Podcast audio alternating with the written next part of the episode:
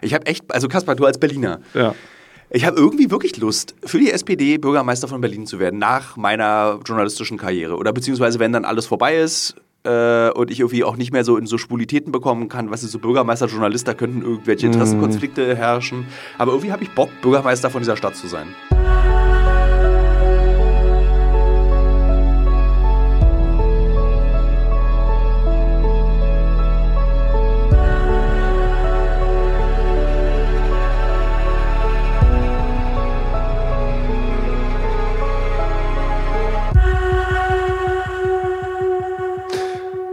Liebe Hörerinnen, liebe Hörer, herzlich willkommen zu einer Notfallausgabe des Alles muss raus Podcast. Notfallausgabe in dem Sinne, weil jetzt ja in einer Woche das Buch erscheint, also eigentlich genau in acht Tagen und so viel Stress ist. Außerdem hat mein Geschäftspartner, Kollege Kaspar Fischer, nicht Freund, Geburtstag, er ist einundvierzig geworden und ich habe eigentlich auch noch Sport. Gymnastik bei NADA und äh, all diese Dinge, die alle auf den einen Tag, ach ja, und ich muss noch eine Reportage im Fokus schreiben über den Konsum von L S D. Also alles zu viel auf einmal, was dazu führt, dass wir uns entschieden haben, keinen Gast zu begrüßen, sondern äh, einen Regular. Guten Tag. Kaspar Dudek, nicht der, der einundvierzig geworden ist, sondern Kaspar Dudek wird achtzehn nächste Woche. äh, und wir machen eine Fragerunde. Ich habe am Freitag wieder gefragt, als feststand, wir schaffen kein richtiges Gespräch, ähm, habe ich bei Instagram wieder um Fragen gebeten und auch wieder sehr coole Fragen bekommen.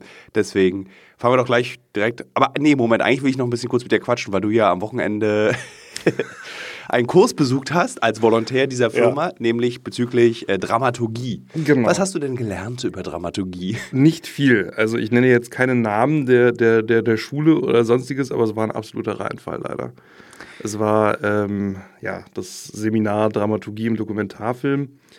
Ähm, und ich habe mehr über Formatentwicklung, Exposés, Treatments et cetera gelernt. Also das hast du eigentlich, also habe ich eigentlich nicht gelernt, weil das ich machst du ja mal gehört. Genau.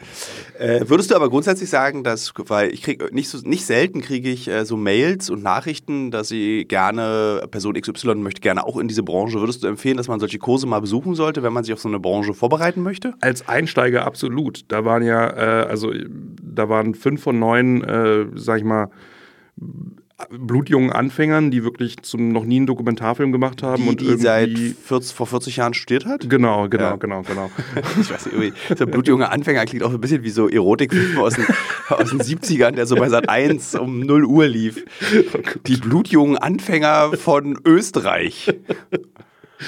ähm, ja, ich würde aber auf jeden Fall dazu raten. Also äh, die waren alle ganz, ganz happy und ähm, äh, haben sich für den Input bedankt und denen hat es, glaube ich, wirklich viel gebracht. Der Dozent hat ihnen auch sehr viel Mut zugesprochen, da ihre eigenen Dokumentarfilmformate wirklich an den Mann zu bringen und äh, aus der Idee auch wirklich ein Projekt folgen zu lassen. Und ähm, deshalb habe ich mich auch nicht beschwert, weil ich da nicht die, erstens, die, die Stimmung war gut. Ich wollte die Stimmung auch nicht kippen lassen. Ich überlege mir jetzt, ob ich da im Nachhinein nochmal irgendwie, äh, irgendwie ja, einen Gedanken Wäre das dann das Blutgericht von Texas? Wenn man ja, ich, war schon, ich war schon sauer. Und ja. ich musste mich dann auch schon zusammenreißen. War das in Berlin oder musst du wohin? Nee, nee, das war online. Okay. Ähm, äh, ich habe dann auch die letzte Stunde die Kamera ausgelassen, habe mich bei meiner Freundin äh, ausgekotzt, weil ich wirklich angepisst war. Weil es erstens mal war es was rausgeworfenes Geld für euch und rausgeworfene Zeit für mich. Ja. Also in der Zeit hätte ich genauso gut, es war Wochenende, da hätte ich entweder irgendwas machen können oder zumindest noch an irgendwelchen Projekten arbeiten können, die auch alle auf Halde stehen. Ähm, ja. Ja, immerhin hast du gelernt, wütend zu werden in diesem Kurs. Das finde ich sehr schön. Äh, Würde ich sagen, fangen wir an. Also wir haben, glaube ich, irgendwie wieder hunderte von Fragen bekommen. Wir haben wie viel rausgesucht? fünfzehn. Äh, Eine bunte Mischung. Und ich habe eben drüber geflogen. Ich freue mich auf die Beantwortung der Fragen. Dann fangen wir an. Ja. Svantastic fragt, ziehst du irgendwann aufs Land? Niemals. Nee? Nein. Echt nicht? Nee. Ich habe dieses Gespräch über Stadt-Land-Leben äh, führe ich in letzter Zeit öfter, auch weil mein geliebter Bruder äh, auch diese Überlegung hegt, ja. aufs Land zu ziehen. Und ich meinte so, ich enterbe dich, wenn du aufs Land ziehst. Du kannst doch nicht wie so ein Zugezogener wieder zurück in die Heimat ziehen. Deine Heimat ist Straßenlärm und Feinstaub. Äh, und ich bin so, also diese Vorstellung, die Möglichkeit zu haben, irgendwo hinzugehen, also was jetzt mhm. gerade alle in meinem Alter machen, so Kleingartenanlagen und sowas mhm. sich kaufen. oder pachten. Das finde ich schön, dieses, dass du so weißt, ich kann aufs Land, aber ich kann auch wieder irgendwie zurück in meine nach, Stadtwohnung. Nach Templin in die kleine Datsche. Genau, irgendwie sowas. Ah. So, das kann ich mir vorstellen, dass ich irgendwie so einen, so einen Rückzugsort habe, der aber eher ein Ausflugsziel ist als ein permanenter Wohnort. Aber auf dem Land leben ist irgendwie so, äh, beginnt immer mit der größten Lüge des Lebens. In dreißig Minuten sind wir ja im Kino. Also, und das machst du ja nicht. Also, ich glaube, diese traumatische Erfahrung habe ich schon gesammelt als sechzehnjähriger. Meine Eltern hatten irgendwie die großartige Idee, äh, nach Wuhletal, Berliner Wissen, wo das ist, zu ziehen. Ähm, und das ist so Speckgürtel, äh, mhm. Osten. Und das ist wirklich so Dorfkern mit Dorfkirche. Und du bist wirklich mit der U-Bahn in zwanzig Minuten am Alex. Aber du vergammelst einfach da. Mhm. Also, so, du machst, du gehst dann nicht mehr weg. Und du, hast dann, du musst dann mit deinen Nachbarn reden, was ich furchtbar finde. No. Ich, in meinem Haus hat es irgendwie acht Jahre gedauert, bis ich mit meinem achtzigjährigen Nachbar gesprochen habe. Nee, stimmt nicht, mit dem habe ich schon öfter geredet. Aber der, da der auch Berliner ist, weiß, winkt der zum Beispiel auch im Hausflur oft ab und sagt, wir müssen uns nicht unterhalten. Was ich extrem angenehm finde. Wenn ich mir aber vorstelle, in so einem Haus zu wohnen auf dem Grünen, muss ich stundenlange Gespräche am Gartenzaun führen, und das möchte ich nicht. Ich möchte meine Nachbarn nicht kennen. Ja, aber es wäre doch wunderbar, wenn du gar keine Nachbarn hättest. Wenn du in irgendeiner Waldhütte wohnen würdest, wo es gar keine Nachbarn geben würde. Das war immer mein, mein, ja, mein Traum als, als, als sechzehn-, siebzehnjähriger. Also vor einem Jahr. äh, nee, also das, ja, aber eben mit der Option, wieder zurückzufahren. Also, weil ich will ja, ja, auch, ja. Also du wirst ja auch dull. Also du wirst einfach doof im ja, Kopf. Ja, ein bisschen dull wirst du. du aber du würdest ja auch nicht alleine dahin ziehen. Das stimmt auch, aber du wirst dann auch zu, gemeinsam wird man doof. Also so, das ist, du, das ist ja... Du ja, zu zweit vielleicht, aber wenn du dann irgendwann eine Familie hast und, äh, keine Ahnung, ihr seid auf einmal zu fünft. Ja, die armen Kinder, die da draußen leben müssen. Nee, also es spricht für mich persönlich zu viel dagegen, auf dem Land zu leben. Und ich habe auch so relativ viele Follower äh, bei Instagram, die, deren Stories und denen ich auch zurückfolge und deren Stories gucke ich mir an. Und die leben dieses Einfamilienhausleben. Und auch wenn die große Küchenbereiche haben... Äh, und irgendwie einen schönen Blick in den Garten und irgendwie einen Buddelkasten im Garten, und ich würde mir wahrscheinlich sogar eine Gegenstromanlage zum Schwimmen in den Garten bauen. Irgendwie kann ich es mir nicht vorstellen. Also ich brauche dieses Anonyme einer Großstadt. Ich brauche dieses, dass ich so über die Straße gehen kann und kein Schwein interessiert sich für dich. Da fühle ich mich wohler, als du gehst über die Straße und die Nachbarn wispern. Aber geht dir Berlin nicht auch manchmal tierisch auf den Sack? Nie, noch nie, null, null. Noch nie. Wirklich? Noch nie. Ich hatte noch nie Berlin-Nerv. Ich habe seit den letzten zwei Jahren Berlin-Nerv. Es liegt möglicherweise an der Pandemie. Ja, klar, aber trotzdem bist du ja auch genervt von der Stadt. Nee, überhaupt nicht. Also bei mir schon. Nee, also ich habe dieses so, aber es liegt vielleicht auch daran, dass ich beruflich, falls du weißt, äh, sehr viel unterwegs das ist bin. Richtig. Äh, dass ich ich, ich komme ja wieder immer in meine Heimat zurück, und das ist so, es gibt diese eine Autobahnauffahrt von Pankow, mhm. wenn du die hochkommst und dann diesen Neubau siehst in Pankow und dann im Hintergrund den Fernsehturm, ey, da wird mir warm ums Herz, und das ist so, mhm. ey, ich muss dir vorstellen, ich bin jetzt, werde jetzt einundvierzig in zwei Wochen, und jedes Mal, wenn ich am Alexanderplatz vorbeilaufe, am Fernsehturm, bin ich glücklich. Weil es ist meine Stadt, meine Heimat, und ich liebe ja diesen Fernsehturm. Also so, ich hasse den Alexanderplatz in seiner gesamten Hässlichkeit, aber der Fernsehturm ist mega. Das ist, das war bei mir früher auch immer so. Auch immer, wenn ich nach Berlin wieder reingefahren bin, äh, ist mir auch warm ins Herz geworden. Das habe ich aber nicht mehr. Ich hoffe aber, dass es wiederkommt. Ich hoffe auch, dass es wiederkommt. Enttäusch mich nicht. Also so, du als Berliner. Dann sitze ich ähm, irgendwann so in, in, in K W irgendwie in so einem oh, Einfamilienhaus. Oh, schön so Eichwalde, schön ans Heutner See. Nee, das ist sowieso, ich kann es mir vorstellen als Wochenendausflugsziel, aber ja. ich möchte in Berlin alt werden. Ich möchte als alter Mann irgendwie junge Menschen anpöbeln in der U-Bahn. Ich möchte, das möchte ich. So. Das Recht habe ich mir erarbeitet. Ich musste mich auch anpöbeln lassen von alten Männern in der U-Bahn. Ja, also ich würde sagen, die Antwort ist eindeutig beantwortet. Die Antwort ist mehr äh, als eindeutig beantwortet. Ja. Ähm, Claudi Pauli fragt, interessiert dich das Thema Astrophysik? Das ist eine lustige Frage. Ich habe die auch gesehen, als ich die Screenshots gemacht mhm. habe für dich, damit wir hier die Fragen raussuchen können. Äh, ja. Ich weiß gar nicht, was ich darauf... Also das ist eine lustige Journalistenschule eins null eins. Mhm.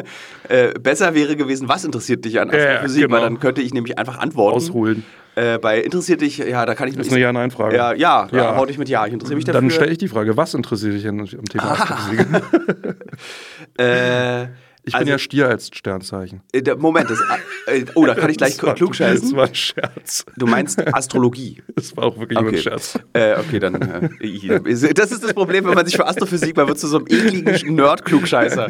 Äh, ich interessiere mich tatsächlich dafür... Ähm, aber das ist so, so groß das Thema, dass man irgendwann ja anfängt, man muss sich dann so wie beim Insekten sammeln, wofür ich mich ja auch sehr interessiere, du musst dich da irgendwie auf irgendwas festlegen. Und ich habe vor, eigentlich schon seit ich so sechzehn, siebzehn bin, angefangen, mich dafür zu interessieren, obwohl ich in Physik und Chemie, also in Physik, extrem schlecht war. Hatte aber auch schon immer ein Teleskop und auch eine Sternkarte und habe gerne mir irgendwie, äh, also mich astronomisch betätigt. Mhm. Jetzt bei Astrophysik ist so, du kannst dich dafür interessieren, aber das ist so, so ein bisschen, als würde man sich für Theorie, für, so für äh, Mathematik interessieren. So, es bringt einem am Ende auch nichts, weil du es ja dann, du kannst noch so viel darüber lesen, über schwarze Löcher, Stringtiere, ja. Stringtherapie, äh, Stringregale, äh, Stringtheorie, äh, kannst du dich, du kannst noch so viel darüber lesen und es toll finden, aber du verstehst es einfach. Du wirst es nicht verstehen. Du wirst nicht ja. verstehen, warum und wie und weshalb das da ist. Und ich habe wirklich unzählige Bücher zu diesen Themen gelesen und finde es auch ganz toll, weil ich irgendwann ähm, die äh, hier Kurze Geschichte der Zeit von Stephen Hawking gelesen habe und dann verstanden habe. Also ich habe es mhm. bestimmt achtmal in meinem Leben angefangen, nie verstanden und erst ich habe es vor zwei Jahren nochmal gelesen und festgestellt, okay, langsam verstehe ich, was ihr sagt, aber davor, davor gegangen sind irgendwie so dreißig Bücher zum Thema mhm. Astrophysik, damit ich irgendwie so ein Grundverständnis dafür habe und ich finde es irgendwie, ich glaube, das, was mich daran am allermeisten interessiert, ist die Tatsache, dass ich es nicht verstehe. Ja. Und dass du es immer wieder dich damit beschäftigen kannst. Ist. Und hä? So, ja. hä? Also so, wer, so alle, also wirklich, ich kann wirklich jedem empfehlen, mal Kurze Geschichte der Zeit an, in die Hand zu nehmen und fest, man, wirklich, man fliegt raus bei diesem Buch, nach zwanzig Seiten ist man draußen, weil man mhm. einfach nicht, das beginnt schon einfach bei so einsteinschen Zeitkonstanten und dass das alles nicht so ist, wie man sich es vorstellt und äh, das berühmte Zwillingsparadoxon, äh, oder ist es ein Phänomen, ich weiß es nicht, dass wenn zwei Zwillinge, einer ist auf der Erde, einer ist im Weltraum, auf der I S S und der, der auf der I S S altert langsamer als der unten auf der Erde. Die Interstellar-Theorie. Ist es so? Im, also im, im Film Interstellar wurde die auf jeden Fall. Ja, achso, ja, stimmt, ja. genau. Der im Übrigen zu zwei Drittel gut ist, zu ein Drittel richtig furchtbar. Ich finde die ersten zwei Drittel ganz toll. Das letzte Drittel, also dieses Kind. Du meinst die, die, die, wo er da äh, in der Bücherwand. In dieser Bücherwand steckt. ja. ja, aber ich fand es trotzdem, ähm, ich, ich sag mal, mutig, sich als Regisseur da so ranzutrauen, sowas zu visualisieren. Das ist ja alles andere als leicht, sowas ja, zu visualisieren und äh, dem irgendwie so eine visuelle Sinnigkeit zu geben. Aber er hat ja auch sozusagen, um diese, um das Komplizierte bekömmlich zu machen, hat er das ja wie so einem Hund mal eine Tablette gibt in so einer Wurstscheibe, hat er einfach Pathos, ist die Wurstscheibe des äh, theoretischen, physikalischen Pille, die man da in diesem Film schluckt. Und das ist ja alles sehr pathetisch in diesem Film. Ja, aber ja, auch ja. toll. Also wie gesagt, ich mag die Musik auch und ich, ja. mir läuft es auch kalten Rücken runter und die Vorstellung, also ich meine... Wenn der Matthew Film McConaughey anfängt zu heulen. Genau. Dann, oh. Und der Film verkombiniert ja mehrere Dinge, die ich miteinander äh, mag. Zum Beispiel die Tatsache, dass der Film ähm, sich damit beschäftigt, dass, äh, wie heißt dieses, was, was macht die Erde kaputt? Äh, ich hab jetzt hab ich es vergessen und ich liebe das. Wenn ich im Wald das sehe, gucke ich mir das auch immer an. Was am Baum dran ist, an der Rinde, dieses weiße Zeug. Äh, ich will Brandwein die ganze Zeit sagen. Ähm, weiße Zeug? Meinst du äh, Harz? Nee, Brand. Ähm, äh, wie heißt es denn? Also die Erde geht doch kaputt, weil Pflanzen kaputt gehen ja. durch... Durch was weiß ich gar nicht mehr. Ja, durch so eine, so, äh, dachte, durch, so, so so eine Flechte, die einfach alle die Pflanzen kaputt macht. Also so Sporen. Äh, Flechten. Flechten. Ja. Ähm. und ich, und ich, ich mochte, und das, äh, ich, ich will mal Fruchtbrand sagen, aber es heißt anders. Mehltau. Ah. Mehltau. Ja, Mehltau. Jetzt ist es mir eingefallen. Das äh, Wort Inter, im Film Interstellar kam das Wort ja, Mehltau vor? Mehltau ist der Grund dafür, dass er sich auf diese interstellare Reise begibt, weil der Mehltau irgendwie die, die Erde irgendwie vorm Aussterben. Naja, Nahrungsknappheit. Genau, ist ja und der Mehltau ist dafür verantwortlich ja. und deswegen begeben sie sich auf die Reise, diese Planeten zu finden, äh, ja. auf denen man leben kann. Ja. ja. Und das, ich fand diese, das fand ich zum Beispiel mutig, dass es nicht irgendwie ist C O zwei ja. oder äh, irgendwie Atomkrieg, sondern einfach Mehltau. Klimaerwärmung ist auch alles ja, Quatsch. Also das fand ich schon ziemlich ja. cool. Also, falls die Frage sollte, lauten sollte, ob ich mich für Pflanzenschädlinge wie Mehltau interessiere, auf jeden Fall, nämlich Mehltau.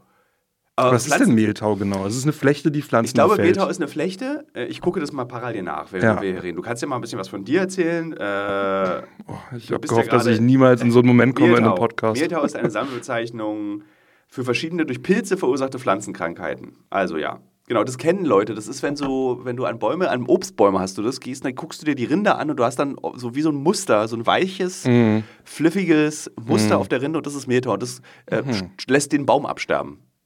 Und mhm. das ist wirklich äh, dramatisch. Wenn du Mehltau hast, kannst du ja einen Strick nehmen als, als Obstbauer. Also es ist so... Vernichtet die ganze Plantage. Geht richtig schnell und äh, ist nervt und äh, macht allerdings, die Bäume sehen schön aus. Mhm. Also so, das sieht, das sieht ganz hübsch aus. Äh, es ist also keine Flechte, sondern ein Pilz. Na. Ja, Flechten sind gesagt. Im Übrigen, glaube ich, wenn ich es nicht falsch jetzt sage, Moose und Pilze vermischt miteinander. Das ergibt eine Flechte. Und da bin ich krass überfragt. Ja. Gut, machen wir weiter. Machen wir weiter. ähm, interessante Frage von Karel Toni. Gibt es Themen, von denen du aktuell ausweichst? Hm, wieder so eine schöne Ja-Nein-Frage. Ja. Vor welchen Themen weichst du aus? Äh.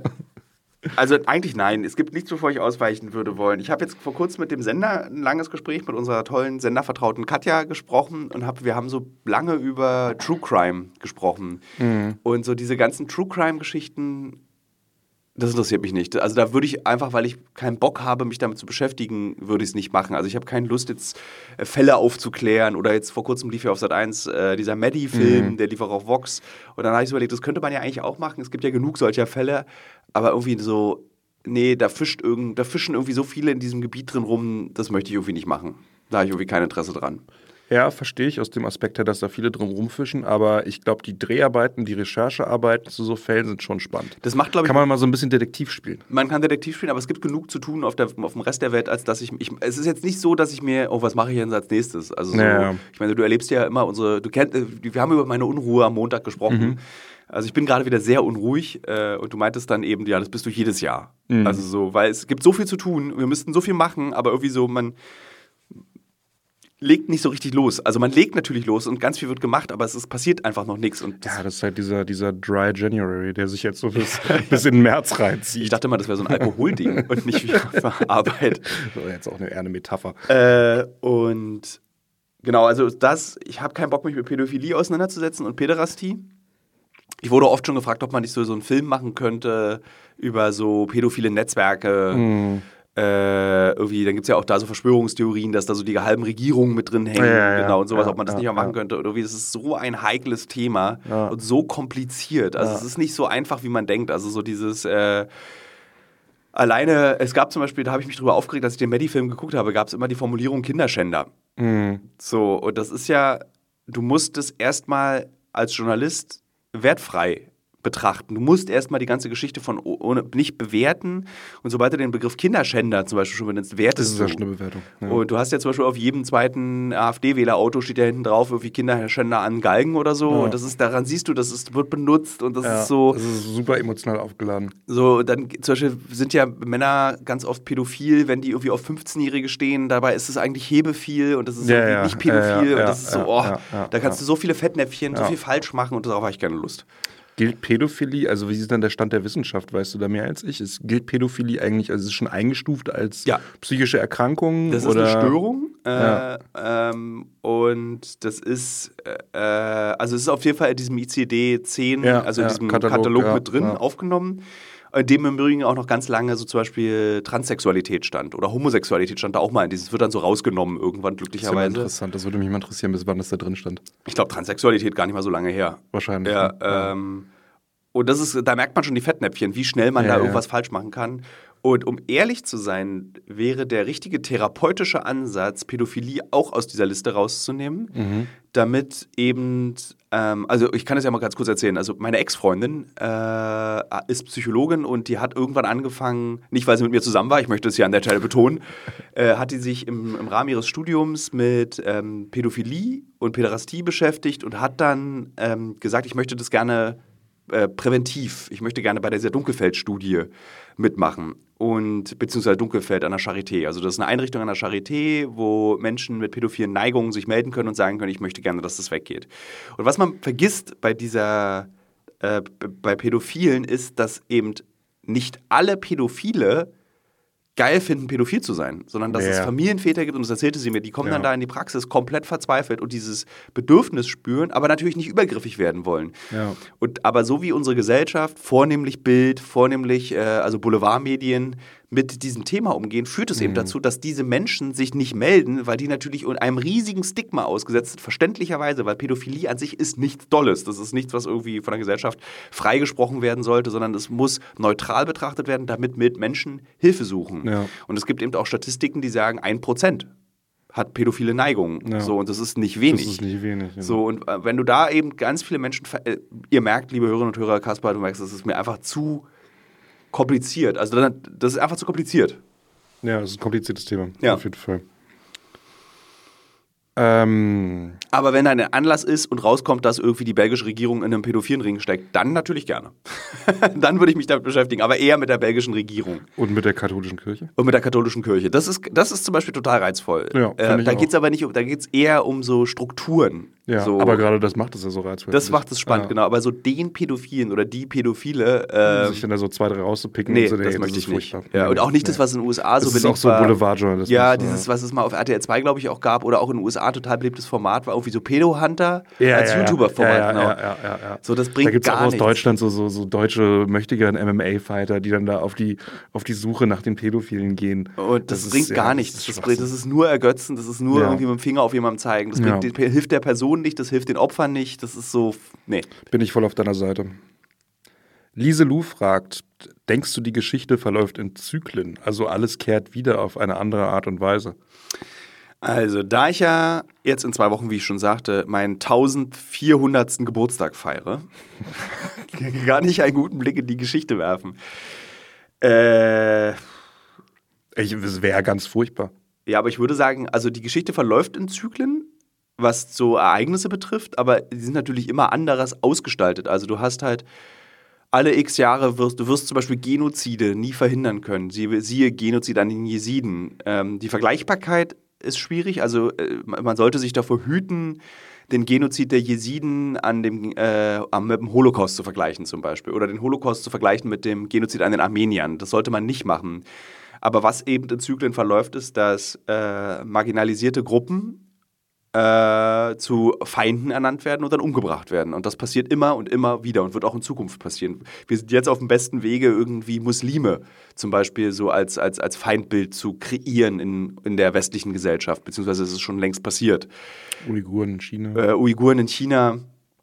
Äh, Aber meinst du, das ist ein, das ist ein Phänomen, das, das, sich, das sich niemals aufhalten Nein. lässt? Also, ähm, wer das Interesse tut hat. Meinem, tut meinem Idealistenherz weh. Ja, das, äh, da, liebe Hörerinnen und Hörer, lieber Kasper, da empfehle ich das Buch, was ich dir zum Gegenlesen geschickt habe, was du bis heute nicht gelesen hast. Ich zitiere ich dich. Ich bin kein ich Fan von E-Books. Ich brauche das als Hardcover in der Hand. So funktioniert Gegenlesen aber nicht.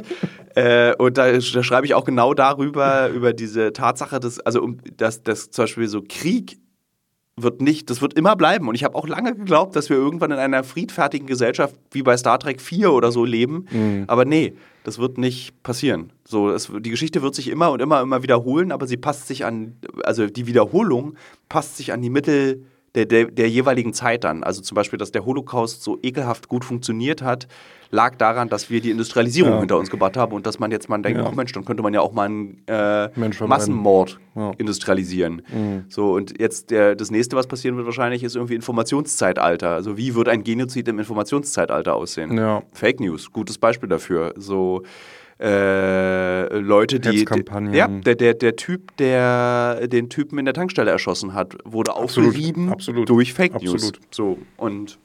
Mal sehen, ja. mal sehen, wo uns das hinführt. Aber ich glaube, dass sie in Zyklen verläuft. Aber ich glaube eben, dass sie sich immer anpasst an den Zustand der Gegenwart. Ich hoffe sehr, dass du Unrecht hast. Na, habe ich nicht. Hm? Ich bin ja schon vierzehnhundert. Ich kann, ich bin altklug und oll. Habe ich nicht.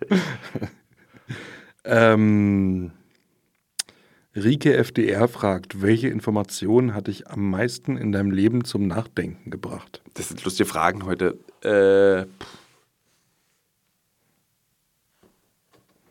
Schwierig. Ja, muss ich kurz drüber nachdenken, warte mal. Also da, da sind wir wieder, können wir zur Frage der Astrophysik äh, hochspringen. Also es sind oft so Fragen, also wenn ich, wenn ich im Auto lange sitze und aus dem Fenster gucken muss bei irgendwelchen Fahrten, denke ich gerne über solche Sachen nach.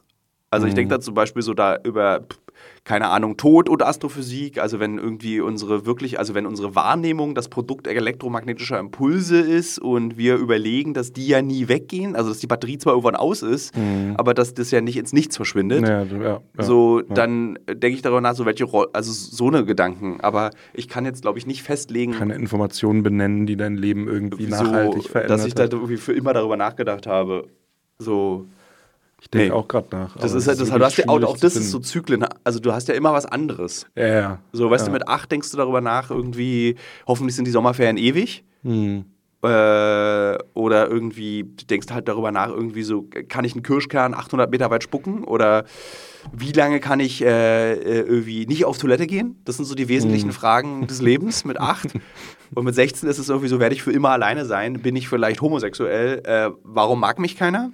Mhm. Mit Mitte zwanzig ist es dann, ähm, werde ich jemals irgendwie mal in meinem Leben einen Beruf finden, der mich interessiert, der mir Spaß macht? Ähm, äh, die große Liebe meines Lebens ist verschwunden, ich bin einsam. Ist es eine gute Idee, M D M A zu nehmen und Jack Daniels gleichzeitig zu trinken? Und mit Mitte dreißig ist es dann so Kinder kriegen und jetzt mit Mitte vierzig ist es irgendwie so langsam schon mal das Grab freischaufeln. Oh Gott. War ein Spaß. Ich habe panische Angst davor, dreißig zu werden. Musst du aber gar nicht. Ja, ich weiß. Ich, ich hatte das ich lustigerweise weiß. gar nicht. Bei dreißig war das nicht bei mir. Ich fand dreißig ziemlich geil, weil ab dreißig wirst du so schon ernster genommen. Ja. Und das beginnt, das ist schlagartig. Das, auch bei vierzig habe ich das Gefühl. Also von dreißig bis vierzig bist du ja noch so der Junge, der so krasse Sachen macht. Von dreißig bis vierzig bist du noch der Junge. Ja, ja. Das beruhigt mich. Also guck mal, du bist ja bis vierzig in Deutschland noch ein Jungautor. Also du musst dir ja nichts ja. irgendwie da. Äh, und äh, ich überlege mal, ich meine. Ich weiß nicht, ich will auch eigentlich in dem Alter noch gar keine Angst vorm Altwerden haben. Das ist auch Quatsch. Ich bin siebenundzwanzig. Das ist so richtig. Äh, das, das, das Interessante. Aber irgendwie ist, du kriegst das gar drin. keine Angst vorm Altern. Man hat immer Angst davor, dass irgendwann die Angst vorm Altern kommt, aber mhm. da kommt nie eine Angst vorm Altern, sondern das Nachdenken über das Altsein wird immer komplexer, mhm. weil du dir mit siebenundzwanzig einfach noch nicht vorstellen kannst. Ich meine, neununddreißig ist für dich da, am Ende des Universums der Vorstellbarkeit. Also als ich siebenundzwanzig ja. war, war neununddreißig für mich hundertzehn. Ja. So, und jetzt bin ich einundvierzig. Ich kann mir auch gar nicht so vorstellen, dass ich so alt werde. Eben, also das ist, man, also deswegen, äh, du denkst einfach immer anders und immer meiner Meinung nach komplexer übers Altwerden nach, mhm. umso älter du wirst. Und es wird irgendwie nie, es ist bedrückend. Also ich denke zum Beispiel, so mein, mein, mein engster Freund Andreas, der ist, wird fünfundvierzig, ist fünfundvierzig geworden, wird sechsundvierzig mhm. dieses Jahr. Und das ist für mich als der jemand, der einundvierzig wird, auch ultra alt und ja. weit weg. Und äh, wir haben aber beide festgestellt, oder er, er geht immer so für mich vor und erzählt, was so im Kopf vorgeht. Äh, und er hatte mir erzählt, du denkst halt wahnsinnig viel über den Tod nach und über das Altwerden, aber es macht dir irgendwie keine Angst, sondern das wird irgendwie so, es ist okay, darüber nachzudenken. Also zum Beispiel, ich denke wirklich erstaunlich viel darüber nach, ähm, wann ich diesen ganzen Bums lasse, um noch das Leben zu genießen. Mhm. So, aber, und dieses... Wenn, während ich mit fünfunddreißig oder mit einunddreißig darüber hatte, genau das Gegenteil gedacht habe, so, wann geht's denn endlich los, dieser ganze Bums? Mm. So, und ich will es niemals lassen. Und ich hatte dann so auf der ersten Uncovered-Staffel zum Beispiel, zweitausendsechzehn war das, kann ich mich noch erinnern, wie ich irgendwie mit dem geschätzten Kollegen Stefan Arapovic äh, oder auch liebevoll von mir Arapelpapel genannt, äh, im Amazonas saß und mit Jurek, äh, einem Kameramann, den ich ganz toll fand, aber wir haben uns leider alle verzankt.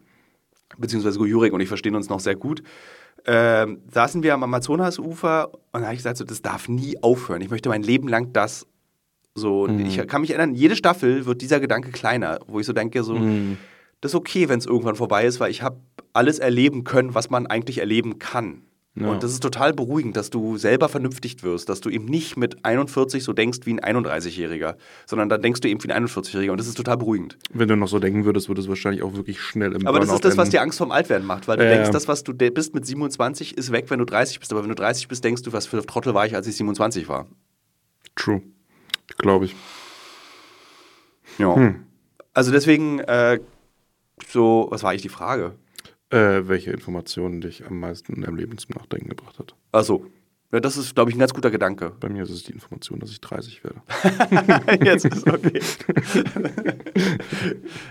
ähm, Melanie, Melanie Apfler schreibt, äh, fragt, ähm, wie würdest du ein Land regieren, wenn du alles tun könntest? Also, lustige Frage, insbesondere weil ich vor drei Tagen oder vor vier Tagen gesagt habe, in einer kleineren Runde, ich möchte gerne Bürgermeister von Berlin werden. Das wäre so witzig. Ich habe echt, also Kaspar, du als Berliner, ja. ich habe irgendwie wirklich Lust, für die S P D Bürgermeister von Berlin zu werden, nach meiner journalistischen Karriere. Oder beziehungsweise, wenn dann alles vorbei ist äh, und ich irgendwie auch nicht mehr so in so Schwulitäten bekommen kann, was so Bürgermeister, Journalist, da könnten irgendwelche Interessenkonflikte mm. herrschen. Aber irgendwie habe ich Bock, Bürgermeister von dieser Stadt zu sein. Ich weiß gar nicht so richtig, warum. Weil ich hasse öffentliche Empfänge, ich hasse Feste, ja, ich hasse... Ich glaub, also ich, ich, ich als äh, Bürger dieser Stadt fände es, glaube ich, ganz witzig, weil ich deine politischen Ideale eigentlich äh, schätze ja. und äh, gut finde. Ähm, aber ich glaube, das wäre der schrecklichste Job der Welt für dich. Das, aber ich habe irgendwie so, weil ich auch das Gefühl habe, so... Du würdest dich, glaube ich, erstmal würdest du dich wahnsinnig langweilen. Das? Ich würde direkt auch West-Berlin... wieder, also so am liebsten mit so eine Mauer drum. äh, alle Gelder, die West-Berlin bekommt, direkt in Osten rein. Nein, natürlich würde ich, mein, mein Herz schlägt für beide Teile dieser Stadt. Ja, ja. Also ich würde sagen, so, das steht auf dem Plakat, mein Herz schlägt für beide Teile dieser Stadt. Ähm, nee, und irgendwie so äh, mehr Schwimmhallen. Mhm. Das ist geil, jetzt, jetzt klingt es wie so ein Achtjähriger. Pommes für alle, immer umsonst. Mehr Schwimmhallen, bitte? äh, nee, aber irgendwie hatte ich so, man überlegt ja trotzdem, was man so tun könnte. Ja, also so, weil ja. irgendeine Aufgabe braucht man ja dann doch trotzdem im Leben. Also mir würden spontan zwei Dinge einfallen. Ich würde es mir nicht zutrauen, Land zu regieren, aber ich würde auf jeden Fall ähm, zwei Dinge einführen wollen. Und zwar erstens ein Grundeinkommen. Ja. Und zweitens ähm, Äh, äh, freiwilliges soziales Jahr. Also ich bin auch, lustigerweise kann man eine Provokation, äh, ich bin auch wieder für die Einführung der Wehrpflicht. War ich Jahre nicht. Bin ich nicht. Ja, pass auf, lass mich das kurz erklären. Mhm. Ich bin natürlich überhaupt kein, äh, kein Mensch, der sagt, ich möchte, dass irgendwie wir in den Krieg ziehen. Aber ich habe vor kurzem festgestellt, dass die Wehrpflicht noch neben der Nervigkeit, dass man dahin muss, man muss es natürlich modernisieren. Und es soll nicht mehr so früh wie früher sein, so Hoden langziehen und dann, ja, du bist ja eignet. ähm, das nicht, sondern dass das gesund ist für die, diese sogenannte Bundeswehr, die wir hier in diesem Land haben.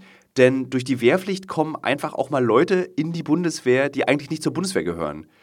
Weil du hast jetzt mhm. eine Armee, die nur aus Leuten besteht, die gerne zur Armee wollen. Die Bock, die Bock auf ja. Schießen haben und Bock auf Ballern. Und, und ich glaube, äh, das macht eine... eine macht, ja, du ja, ja, kannst es ja, ja immer noch freiwillig ja, entscheiden. Ja. Also auf gar keinen Fall würde ich wollen, dass du... musst, sondern dass du immer noch Sozialdienst, also hier mhm. äh, Zivi ja. oder Bundeswehr. Und manche gehen halt, ach, gucke ich mir das halt mal an. Also das ist auf jeden Fall ein Argument, dass die, dass die Mischung in der Bundeswehr dann äh, ein gesünderer ja, ich, Durchschnitt ist, der Gesellschaft ist. Ich glaube, wäre. Das ist gut auch für diese seltsame Armee, der ich mich nie anschließen wollen würde, aber die natürlich eine Funktion hat in dieser Gesellschaft. Das ist tatsächlich sogar ein sehr gutes Argument, das mich auch zum Nachdenken anregt. Andererseits würde es mir aber sowas von, persönlich sowas von widerstreben, zur Bundeswehr ja, zu gehen. Also du könntest, wir, wir beide wären dann wieder Zivis, also ja. so, wir würden dann den Zivildienst machen, aber es gibt Zivildienst, der fehlt mir, glaube ich. Ich bin ja so quasi die erste Generation, wo diese Pflicht entfallen ist. Oder eine der ersten. Mhm. Und ähm, dementsprechend kenne ich halt noch viele Leute aus bekannten Freundeskreisen, die den gemacht haben. Und äh, der, der, ich kenne niemanden, der mir sagt, ey, das war ein richtiges Scheißjahr, ich hatte gar keinen Bock drauf. Sondern alle haben da irgendwie einen Mehrwert rausgezogen. Äh, wussten mal, wie es ist, irgendwie die Arschbacken zusammenzukneifen mhm. und irgendwie du- irgendwo durchzumüssen und äh, auch einfach ist Hemmungen ja auch. zu verlieren, demgegenüber sich sozial zu betätigen. Weil wenn du es nie machst, dann ist der, wird irgendwann auch der Schritt schwer zu sagen, okay, ich mache was für die, für die Gesellschaft und ich will irgendwie äh, freiwillig aktiv werden. Ja. So, sagen wir mal auch im Ehrenamt oder so. Für mich ist der Schritt zu sagen, ey, ich mache noch vier Stunden in der Woche irgendwas Ehrenamtliches, ist jetzt riesengroß, weil ich das nie gelernt habe. Ich bin da leider ein scheiter Gesprächspartner, weil ich meinen Zivildienst gehasst habe. Äh, und, aber es war das Beste. Ich hab, wir haben vor kurzem darüber gesprochen in einer ähm, kleineren Gruppe, was so das geilste Lebensjahr war. Ja. Aber ich muss leider zugeben, ich glaube, das ist Zivildienstjahr, also was so Freizeit betrifft und so Möglichkeit, ja. so ja. Verantwortungslosigkeit. Ja. Äh, das war bei mir der Zivildienst, weil ich wollte verweigern. Mhm. Was heißt, dass du kein Zivildienst und keine Bundeswehr machst, sondern ich wollte gleich mit dem Studium anfangen, weil ich in einem Abi-Jahr sitzen geblieben bin und wollte jetzt nicht nochmal ein Jahr verlieren und habe gesagt, ich muss jetzt, ich will Journalist werden, ich muss jetzt mal ein bisschen Zahn zulegen. Ja. Und die Verweigerung wurde aber abgelehnt. Und dann habe ich gesagt, na gut, dann werde ich der unangenehmste Zivildienstleistende Berlins. Und ähm, war dann auch der unangenehmste Zivildienstleistende Berlins, denn ich habe das System ausgehebelt äh, und habe gesagt, okay, dann lasse ich mich immer krank schreiben. Und habe mich auch immer krank schreiben lassen. Und ich habe auch was, ich hab was gemacht, das, wo kein Schaden entsteht. Ich habe mich bei einer Fahrdienst, bei einem Fahrdienst, Vita hieß der, beworben äh, in einer Seestraße, in, bei euch hinten da in äh, Wedding. Wedding. Ja. Und hatte keinen Führerschein. Also so, ich habe zu denen gesagt in der Bewerbung, äh, liebe Leute, ich möchte gerne bei euch arbeiten, ich mache aber gerade meinen Führerschein. War eine krasse Lüge. Und die so, ja klar, kein Problem, wenn du den dann hast, gehst du auf den Bock. Ey, du, du hast ja mal erzählt, dass du so ein richtig unangenehmer Klugscheißer früher warst. Ja, ja. Das, ist, ist, das passt wirklich genau ins Bild. Ja.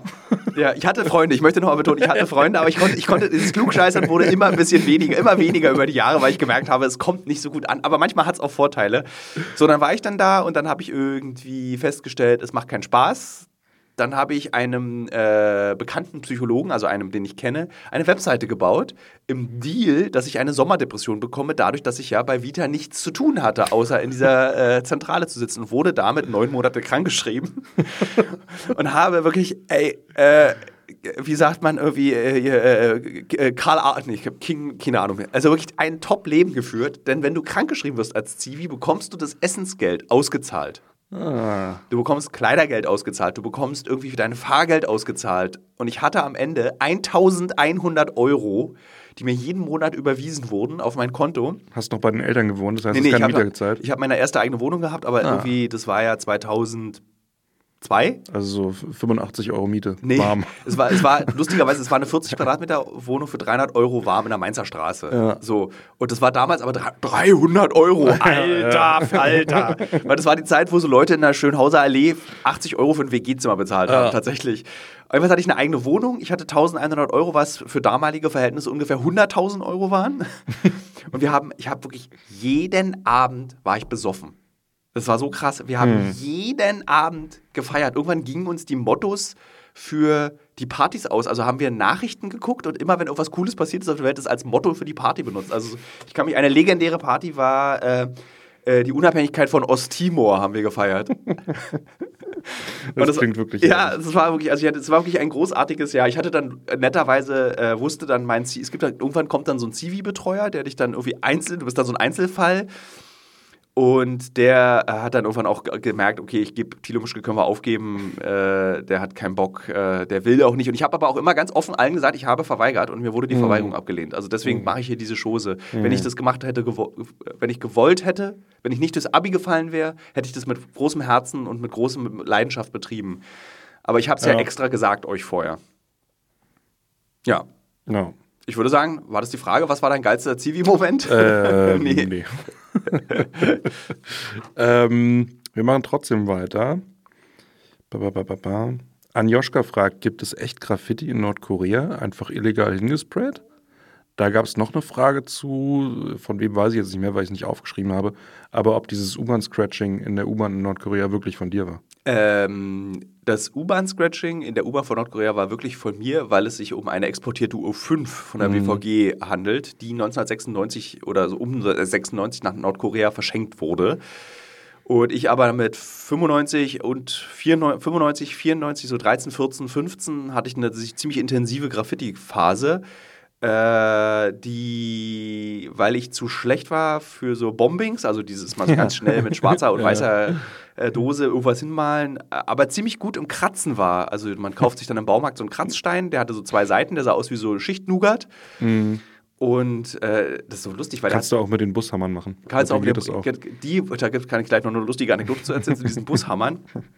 Äh, und du hast dann halt einfach U-Bahn-Scheiben zerkratzt und hast so Bilder auf U-Bahn-Scheiben gemalt. Also es gab dann einfach den Tag oder eben richtig kleine Bilder. Und ich habe so Tags und kleine Bilder eben gemacht. Und zwar immer zwischen Wuhletal und Biesdorf Süd, weil da die, du hattest da fünf Minuten Ruhe und, und da ist ja auch nicht da los. Ist meistens niemand.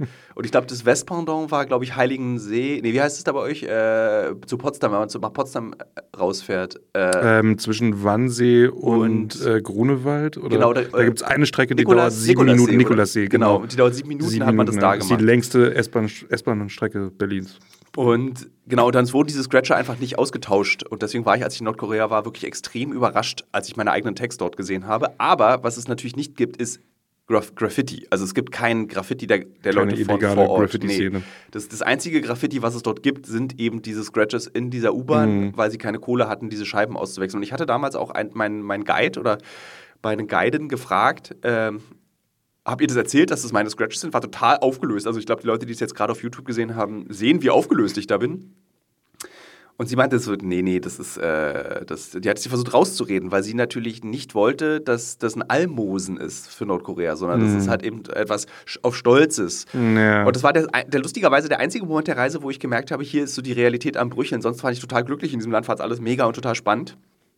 Aber da habe ich gemerkt, okay, hier müssen sie lügen. Mhm. So. Aber ich meine, wie bizarr ist es auch bitte, dass du neunzehnhundertfünfundneunzig auf der U fünf so einen Scratch machst und richtiges dann Reporterglück. Irgendwie zwanzig Jahre später, dreißig Jahre? Nee. Wann wart ihr denn da? zweitausendsiebzehn. zweitausendfünf. Nee, zwölf nee, Jahre. zwölf Jahre. zwölf Jahre später Nee. Nee, was stimmt da nicht? Nee. Das ist, so viel passt zeitlich nicht. fünfundneunzig, zweitausendfünf, zwanzig Jahre. zwanzig Jahre. Ja. zwanzig Jahre später siehst du die dann da und das war schon geil. Ja. Ja. Ja. Das glaube ich. Ähm, M R C S P R V T, ich denke, das heißt Markus Privat, fragt, kann Europa, äh, Europa, kann Europa den Frieden halten oder wird es einen Krieg geben müssen? Auch da, äh, liebe Leser, äh, Hörerinnen und Hörer, empfehle ich wirklich das Buch, was bald erscheint, Alles muss raus, erster März, kann man vorbestellen, ähm, zu kaufen, weil ich dort an dieser Stelle immer sage, ist Europa im Frieden? Haben nicht einfach nur wir das Glück, dass wir unseren ja, ja. Frieden exportiert ja. haben, ja. Äh, unseren Krieg. Also wir führen Kriege woanders. Ja. Wir sind, äh, die Bundeswehr ist in Mali, die Bundeswehr äh, ist im, immer noch stationiert im Kosovo, was im Übrigen äh, Europa ist. Äh, die Bundeswehr ist auf der ganzen Welt verteilt. Es ist irgendwie so... Und ja, nicht nur die Bundeswehr. Also alle Armeen, alle jetzt Armeen nur Europas, auf, auf, ja. auf, auf uns bezogen. Ja. Ich finde es ja immer sehr praktisch, wenn mein Leben korreliert mit den Werbepartnern und Partnerinnen, die ich habe. Zurzeit mache ich eine große Recherche zum Thema Marathon. Demzufolge muss ich natürlich auch wissen, wie man einen Marathon läuft und trainiere tatsächlich dafür. Nicht, weil ich Ü vierzig bin, sondern wirklich, weil ich als Journalist ein bisschen etwas über dieses Marathon-Business herausbekommen möchte. Und Teil dieses Marathon-Trainings ist ja nicht nur regelmäßiges Laufen und an den Gedanken im Kopf, die dabei entstehen, zu verzweifeln. Nee, Teil dieses Trainings ist auch Ernährung. Und wisst ihr was? Was richtig praktisch ist, ich glaube, ich könnte keinen Marathon laufen, wenn es nicht Podcasts gäbe. Und ein Podcast, den ich während des Laufens höre, um dieses alle zwei Tage zehn Kilometer Laufen für die Grundausdauer zu ertragen, ist der Powerbrains Podcast. Powerbrains, das Sporternährungsquiz, powered by Powerbar, ist ein Podcast, in dem es um Ernährung geht, aber nicht langweilig, sondern da werden Fragen geklärt, wie ob Magnesium zum Beispiel gegen Muskelkrämpfe hilft. Zum Beispiel die Frage, wie wichtig sind Kohlenhydrate in der Sporternährung und ist es eigentlich für jede Sportart gleich? Also zum Beispiel wisst ihr ja als regelmäßige Hörer dieses Podcasts, ich bin ja auch passionierter Schwimmer und passionierte Schwimmer essen ja nach dem Schwimmen immer einen Döner. Ich kann euch schon mal sagen, da muss man jetzt keine Folge für hören, ist nicht so sinnvoll. Aber vorm Schwimmen ein Teller Nudeln ist sinnvoll. Warum? Das beantwortet eben der Powerbrains Podcast. Können da zum Beispiel auch, eine Frage, die mich auch schon beschäftigt hat, können zu viele Proteine der Niere schaden? Und welcher Profi feiert seinen Sporterfolg mit Beefy und Bier von der Tankstelle? Alles Fragen, die für Sportler und Sportlerinnen wichtig sind. Das Gute an diesem Podcast ist, der ist nicht langweilig. Der ist eben äh, wissenschaftlich, aber auch gleichzeitig ein spannender Mix aus Quizshow zum Mitraten.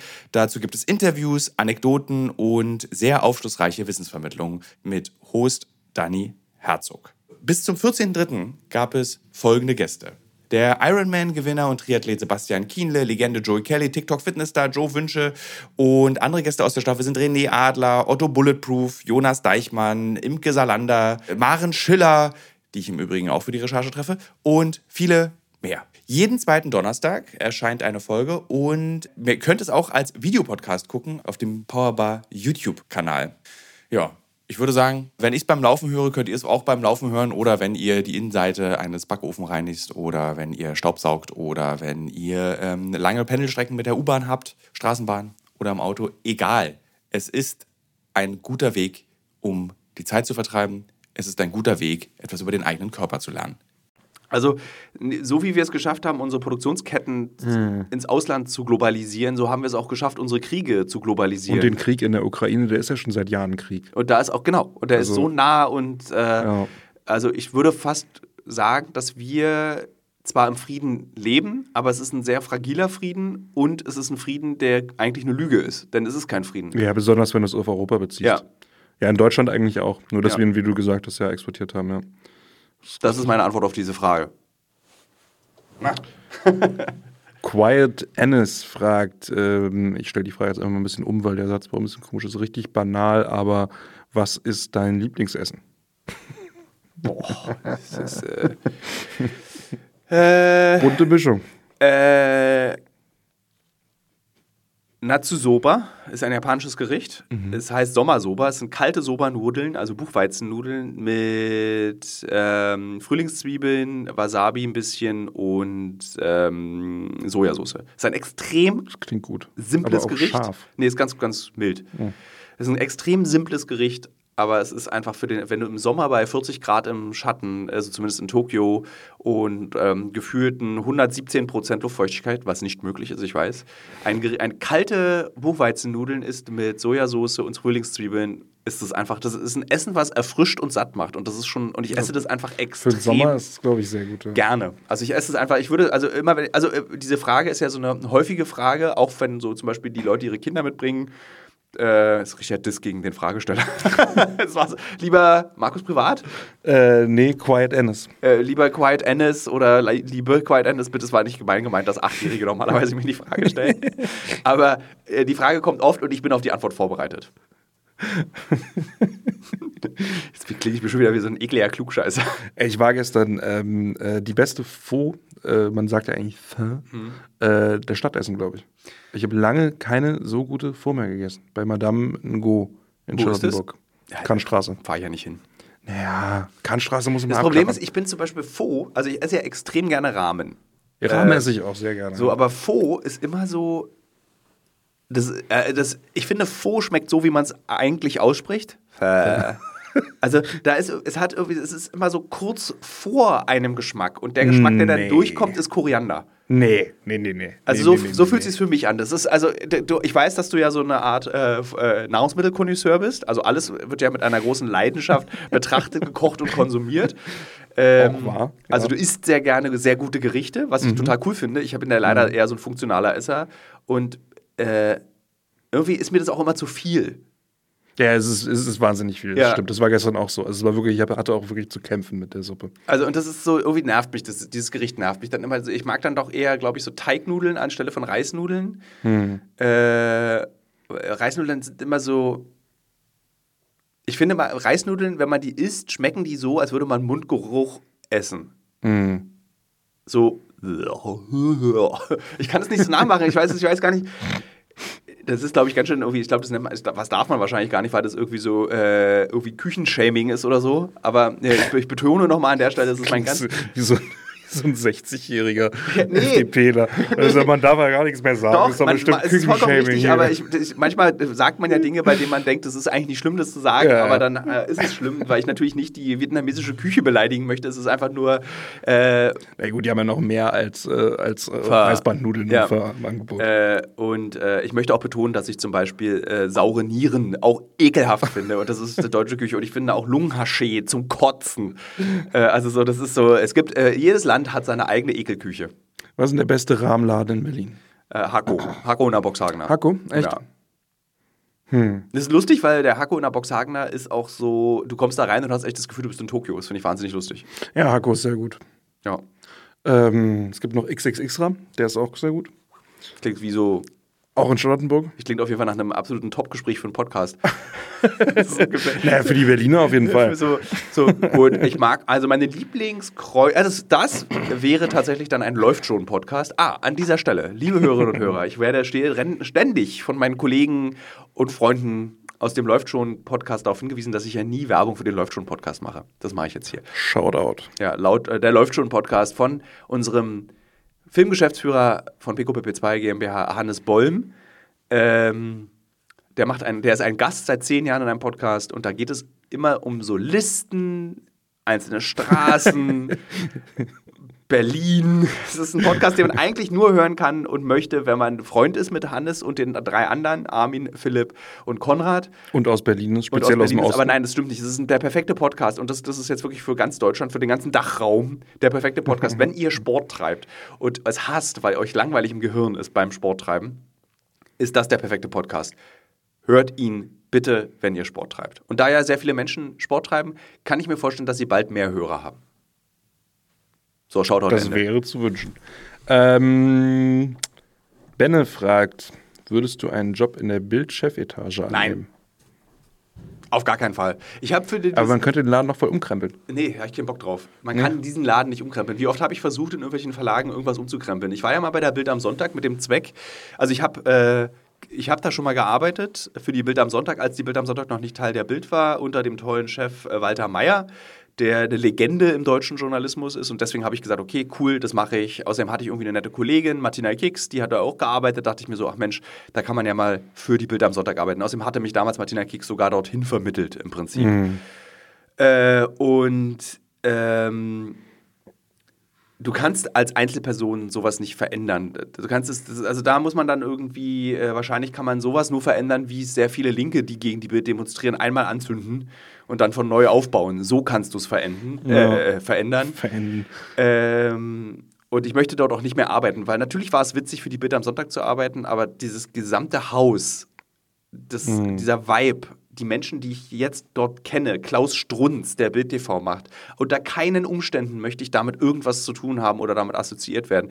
Was ich, es ist total, also was ich immer sage ist, für Springer zu arbeiten, vollkommen okay. Also so, äh, wenn du die Entscheidung für dich getroffen hast, bist du für mich kein dümmerer oder dooferer Kollege. So, wenn jetzt du, Kaspar, zum Beispiel sagen würdest, ich weiß, bei dir ist es extrem unwahrscheinlich, ich möchte jetzt gerne für die Welt arbeiten, dann finde ich das total okay, absolut nachvollziehbar, mach das bitte, es ist total dein Ding. Aber ich, für mich als Thilo, würde nicht mehr für Springer arbeiten wollen, mhm.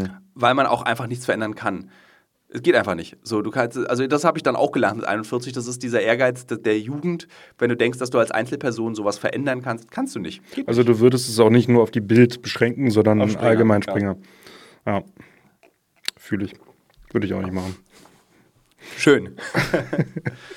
Selbst wenn sie mir... Aber ich will noch mal wirklich an der Stelle sagen, weil ich wirklich Freunde und Bekannte habe, die für Springer arbeiten. Ja, ja. Ich finde das nicht schlimm, wenn, ja. wenn andere das machen. Das ist eine, eine Entscheidung für mich selbst. Also zum Beispiel gibt es ja auch den geschätzten Kollegen Paul Ronsheimer, äh, der gerade auch sehr viel über die Ukraine berichtet, der auch so zum Beispiel wie Paul Ronsheimer berichtet, finde ich schwierig. So, aber trotzdem schätze ich Paul Ronsheimer für das, was er tut und wie er es tut. Es ist nur eine sehr seltsame Art, so wie ich es selber nie machen wollen würde. Äh, und ich würde halt auch nicht so mein Gesicht raushängen für die Bild. Würde ich einfach nicht machen wollen. Aber trotzdem mag ich Paul Ronsheimer und ähm, finde ihn cool und finde es cool, wie er das macht, was er macht. So, und es bringt uns auch nichts, wenn wir jetzt zum Beispiel, was ja sehr beliebt ist, ist bei Twitter zu schreiben, irgendwie so, Paul Ronsheimer, du Idiot, äh, hoffentlich wirst du an der Front hingerichtet. So, es ist so, das bringt uns auch nichts. Ja, so, ja. Und das ändert auch nichts am, am System Springer, wenn wir irgendwie Personen wie Paul Ronsheimer den Tod wünschen, was total menschenverachtend und unangenehm ist. Nie, man hat niemanden den Tod zu wünschen. Ja. Niemandem. Ja. Also selbst größte Arschgeigen, die man kennt, deren Namen ich jetzt nicht sage. Ähm und auch kein Pädophilen, um den Boden zu spannen. Genau, um, um, um einer harter, siehst du, das ist das Krasse. Und auch kein Pädophilen, das ist das, ist das Krasse, kannst du nicht. Lass es bitte rausnehmen, diesen Bogen möchte ich nicht spannen. Äh, aber selbst wenn du Leute nicht leiden kannst, man wünscht Menschen einfach keinen Tod. Absolut. Luisa Wohu fragt, dein schrägster U fünf Moment? Die U fünf ist ja nur wirklich eine langsam, langweilige ja, U-Bahn. Das ist, da das ist glaube ich, auch die einzige U-Bahn-Strecke, die ausschließlich im Osten fährt, ne? Äh, äh, Bis zum Alex. Und dann, nee, die fährt mittlerweile zum Hauptbahnhof. Ach stimmt, die ist ja, ja verbunden worden mit der U fünfundfünfzig. Ja. Nee, ist richtig. Ja. Ähm, also es gab, was es früher gab, ich habe darüber auch eine Berliner Zeitungskolumne mal geschrieben, die habe ich aber, glaube ich, auch schon vorgelesen in diesem Podcast. Was es früher gab, war so, das kennst du vielleicht auch noch aus Westberlin, so Bekloppte. Mhm. Die sind irgendwie verschwunden. Man sieht immer weniger Bekloppte, finde ich. Ja. Ich hatte letztens eine ganz witzige... Na gut, du hast die Neuköllner, du äh, hast noch deine Neuköllner U-Bahn. Ich hatte letztens eine ganz witzige U sieben Anekdote. Die, die U sieben, da ist halt was los, ne? Ja. U sieben, U acht, teilweise U eins, aber U eins ist mehr so Touri. U zwei ist, ist auch relativ U eins ruhig. Ist die, die genau, die Kreuzberger. Ja. Äh, dann da saß so ein junger Schwurbler, der da rumgeschrien hat äh, über, über Corona und dass wir uns alle verarschen lassen und dass die das alles machen, um ihre G- Kinderschändereien zu, äh, zu, zu, zu übermanteln. Und dann kam dann ein anderer rein, der sich direkt gegen ihn, neben ihn gesetzt hat, der dann auch so angefangen hat rumzuschreien, aber so noch ein bisschen verrückter und nicht Corona-bezogen, der war einfach, der war so ein Bekloppter. Und dann sagt der Schwurbler zu dem, hör mal auf, du lässt mich hier verrückt aussehen. Das klingt wie so ein Witz. Ja. Mir, ich saß original genau gegenüber von den beiden. Hast du gelacht mich, oder ja, hast du? Ich habe gelacht. Das hat mich wirklich amüsiert.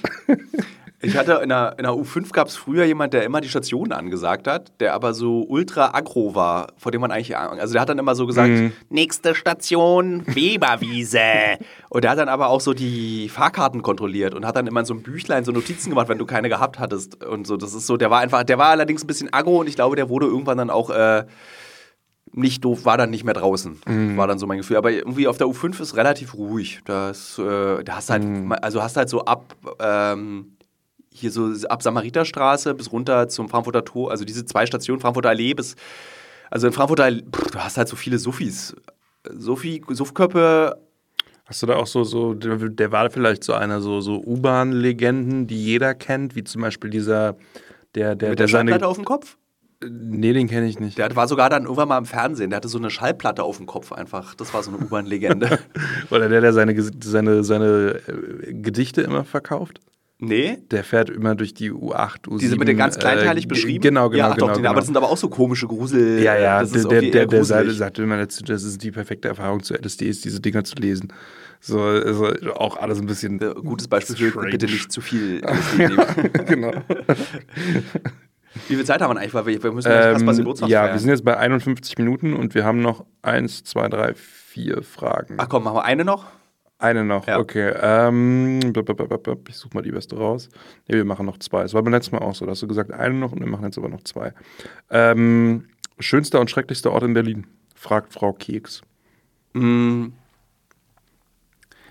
Schönster Ort in Berlin... Ich habe so, hab gerade, so, hast du es gehört, wie ich ausgeatmet habe? Weil ich habe so ein Nasenloch ist mit einem Popel und ein anderes Nasenloch ist hat kein Popel. Und es kam so aus einem Nasenloch Luft raus. So. So. Liebe Hörer, liebe Hörerinnen, herzlich willkommen in meiner Nase. ähm, schrecklichster Ort in Berlin ist für mich vermutlich der Wasserklops. Also äh, hier Europacenter.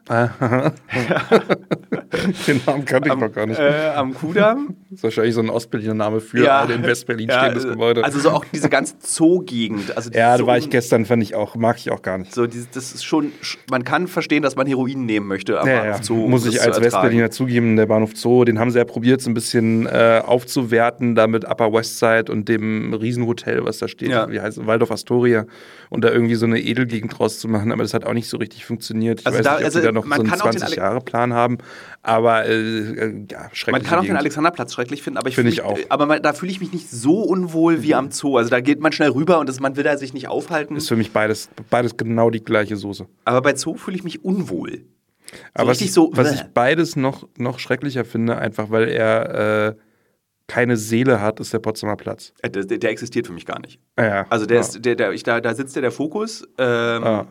was irgendwie witzig ist. Äh, und ähm, ich gehe da halt nur zum Arbeiten mal hin ah. und besuche so den Kollegen Rohleder ah. dann irgendwie so. Und du hast halt so am, am, am Zoo hast zumindest noch so diese, diese Geschichten, die irgendwie zu Berlin gehören. Der Christian ist F. Genau, also Zoo ist für mich die Verkörperung auch von Westberlin. Also du mhm. hast ja dann da auch das Café Kranzler, wo ich zum Beispiel mich früher total wohlgefühlt habe. Als sechzehnjähriger ja. fand ich das geil, diese alten Westberliner Omis zu beobachten, wie sie da so Torte essen das und Kaffee trinken. Erzählt, genau. Ja. Auch im Podcast? Ich glaube fast, ja. Okay, das äh, tut mir leid. Äh, aber, ähm, aber Potsdamer Platz hat das halt gar nicht. Also nee, weil Zoo nee, kannst du, das nee. ist so, so wohliger Schauer. Nichts. Das einzige, der einzige Grund, warum man zum Potsdamer Platz fährt, ist, dass man da ins Kino geht. Dann dieses das nicht mal, das mache ich. Nee. Nee, ich also ich gehe auch lieber in, in so kleine Programmkinos, aber wenn ich mal in so ein großes Kino gehe, dann schon, schon gerne da. Nee, ich gehe am liebsten, ich gehe nur in große Kinos. Ich gehe nicht in Pro- Ja, ich, ich habe keinen Bock auf dieses intellektuelle Geschachere. Oh, da fühle ich mich ja total. Äh, ich finde immer, intellektuellen Filme kannst du auch auf Kassette gucken. äh, äh, nee, ich gehe gerne. Kino muss es knallen. Ich, ich liebe, Kino ist für mich. Ähm, Ich habe jetzt gerade an, das heben wir uns fürs Ende auf, meine Kulturtipps. Äh, und der schönste Ort in Berlin ist einfach meine ganze Stadt. Ich mag einfach diese Stadt. Ich bin gerne im Nikolaiviertel, ich fühle mich gerne unwohl in Neukölln. Äh, ich liebe es, irgendwie äh, durch Potsdam zu fahren und plötzlich in Westberlin zu sein. Ich liebe einfach diese Stadt. In seiner ich, Gänze. Und ich habe zum allerersten Mal, liebe Hörerinnen und Hörer, lieber Kaspar, zum allerersten Mal in meinem einundvierzig, fast einundvierzigjährigen Leben gesagt, ich liebe diese Stadt. Normalerweise Echt? sage ich, ich liebe, liebe Ostberlin. Ost-Berlin. Ja. äh, ich habe mich jetzt in, in, in Viertel verliebt, äh, das ich wirklich wunderschön finde. Und es wird zu deiner Freude, es ist in Ostberlin. Sag mal. Ähm, das Flora, der Flora-Kiez. Ah, Pankow. Ja, ja ah. Flora-Kiez ist natürlich ganz toll. Komponistenviertel und so. Das, ja. ist so ja. das ist richtig so... Lustigerweise, wenn ich irgendwie so nach Wohnungen gucke, wenn ich weg will von der lauten Straße, gucke ich immer im Flora-Kiez. Ja, aber das ist jetzt schon unbezahlbar. Unbedingt hinziehen. Das ist richtig schön. Ja, ja aber äh, der. Das ist zum Beispiel genau die richtige Mischung zwischen Landleben und Stadtleben. Ja. Der Vater von meiner Freundin wohnt da seit vierzig Jahren und der ist sehr eng mit seiner Hausverwaltung verbandelt. Und ja. da hoffe ich sehr, dass der da irgendwie was. was wohnt er also in so einem schicken Altbau? Ja. Ja. ja. Das ist schon geil. Das ja. ist schon geil. Flora-Kiez ja. ist schon sehr schön. Ähm, gut, letzte Frage. Kilian Sperber fragt: Podcast mit deiner Freundin? Interessante Frage. Ähm, ich bin ja sowieso dafür, dass jemand so einen Dreier-Podcast macht. Kaspar, du und äh, Anja. Ähm, das ist, ist auch ein Running Gag so ein bisschen zwischen uns beiden. Mhm. Äh, warum sie eigentlich nicht. Es, es ist, ich sage immer so, wir sind komisch zueinander, wenn wir Podcast machen. Deswegen machen, möchte ich das nicht, weil wir dann so, wenn man so, so schmallippig wird. Und wird bestimmt mal stattfinden. Okay. Und Menzel? Ist in Planung, Menzel, ne? Ist in Planung. Menzel, ja. Menzel ist in Planung. Super. Damit können wir schließen. Ähm, ja, ich würde sagen, dann verabschiede ich mich von äh, den Hörerinnen und Hörern an dieser Stelle. Äh, mache natürlich die Credits. Äh, oh, jetzt habe ich hier geklatscht in den Podcast rein. Die Credits müssen noch kommen. Ich danke an dieser Stelle Nils Augustin, oder wie er jetzt auch genannt wird, Nils Nische Augustin, für das Editieren, das äh, Basteln und Bauen dieses Podcasts, für das zusammen. Musst du es machen oder macht Nils es? Das macht Nils. Okay. Äh, f- ähm, ich danke natürlich dir, Kaspar Fischer, für das redaktionelle Vorbereiten des Podcasts und auch der anderen Podcasts, an denen du ja gerade arbeitest. Also du bist ein toller Kollege, Kumpel und Podcast-Redakteur. Vielen Dank. Und äh, Ann-Kathrin Wienbrügge, die seit äh, viereinhalb Monaten, nee, seit zweieinhalb Monaten dabei ist, Werbekunden für diesen Podcast zu organisieren. Und wir sind kurz davor, einen Werbekunden möglicherweise zu haben. Darüber freue ich mich. Wen denn? Darf man das schon sagen? Noch nicht. Nee, okay. Aber liebe Hörerinnen und Hörer, wir machen diesen Podcast auch weiter, wenn wir keine Werbekunden haben. Deswegen gibt's, macht euch keine Sorgen. Aber es ist ja schon mal schön, auch ein bisschen was dafür zu verdienen, für das, was man hier macht. Und ähm, dies ist ein Podcast der P Q P P zwei GmbH Audio. Nee, P Q P P zwei Audio GmbH. Nee, P Q P P zwei GmbH Audio. Weil es ist ja noch keine eingetragene Au- Firma. Nicht, nee, nee, nee, ist einfach, also P Q P P zwei GmbH im Auftrag von Starwatch. Tschüss, liebe Hörerinnen. Wir hören uns nächste Woche. Die Kulturtipps. Ich muss ja noch die Kulturtipps geben. Also ich habe äh, diese Woche angefangen mit äh, Dying Light zwei, dem Spiel. Ähm, ich finde es tatsächlich sehr unterhaltsam. Ich mag, dass es so ein dummes Hin- und Herlaufen ist. Man gruselt sich im Dunkeln, tötet Zombies mit komischen Waffen. Tötet, das ist extrem blutig. Ich habe mir extra auf sehr komische Art und Weise die indizierte Version in Deutschland versucht zu besorgen, weil ich noch so wie so ein sechzehnjähriger muss mit vollem Blut sein. Kann nicht anders, aber man kann es auch spielen in der normalen deutschen Version. Äh, bin sehr unterhalten durch dieses Spiel, werde es wahrscheinlich weiter, noch, noch weitere drei Stunden spielen und dann das Interesse verlieren. Das ist bei mir immer so, so wenn so ein Spiel, wo draufsteht fünfhundert Stunden Spielzeit, ich spiele jetzt fünf, sechs, sieben Stunden, dann verliere ich das Interesse daran. Äh, ich habe den Film Uncharted im Kino gesehen und ich kann davon wirklich abraten, diesen Film zu sehen. Äh, der ist höchstens geeignet für einen Langstreckenflug in Urlaub. So im Sitz, im Sitz gucken kann man den Film, das war's.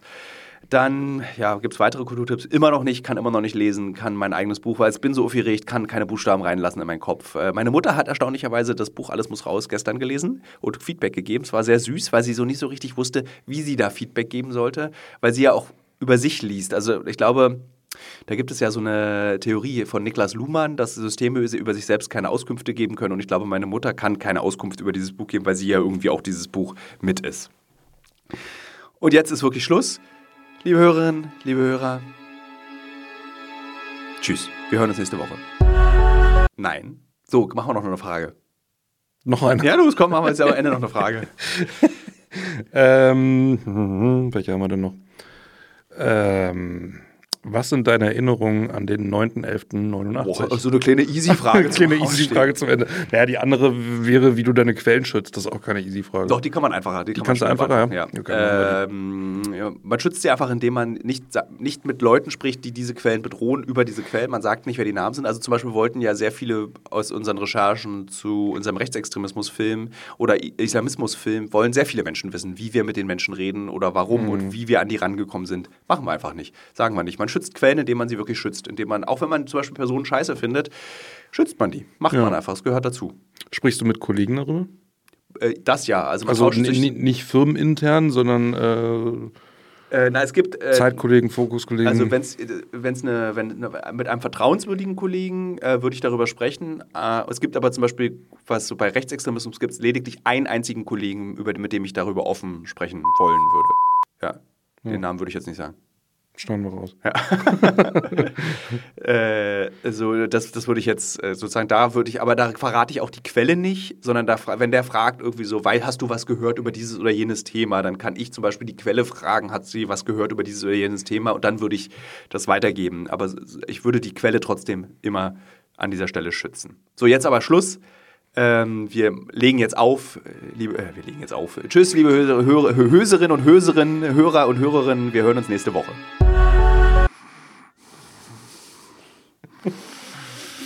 Nein, jetzt hören wir uns wirklich nächste Woche. Tschüss. Tschüss.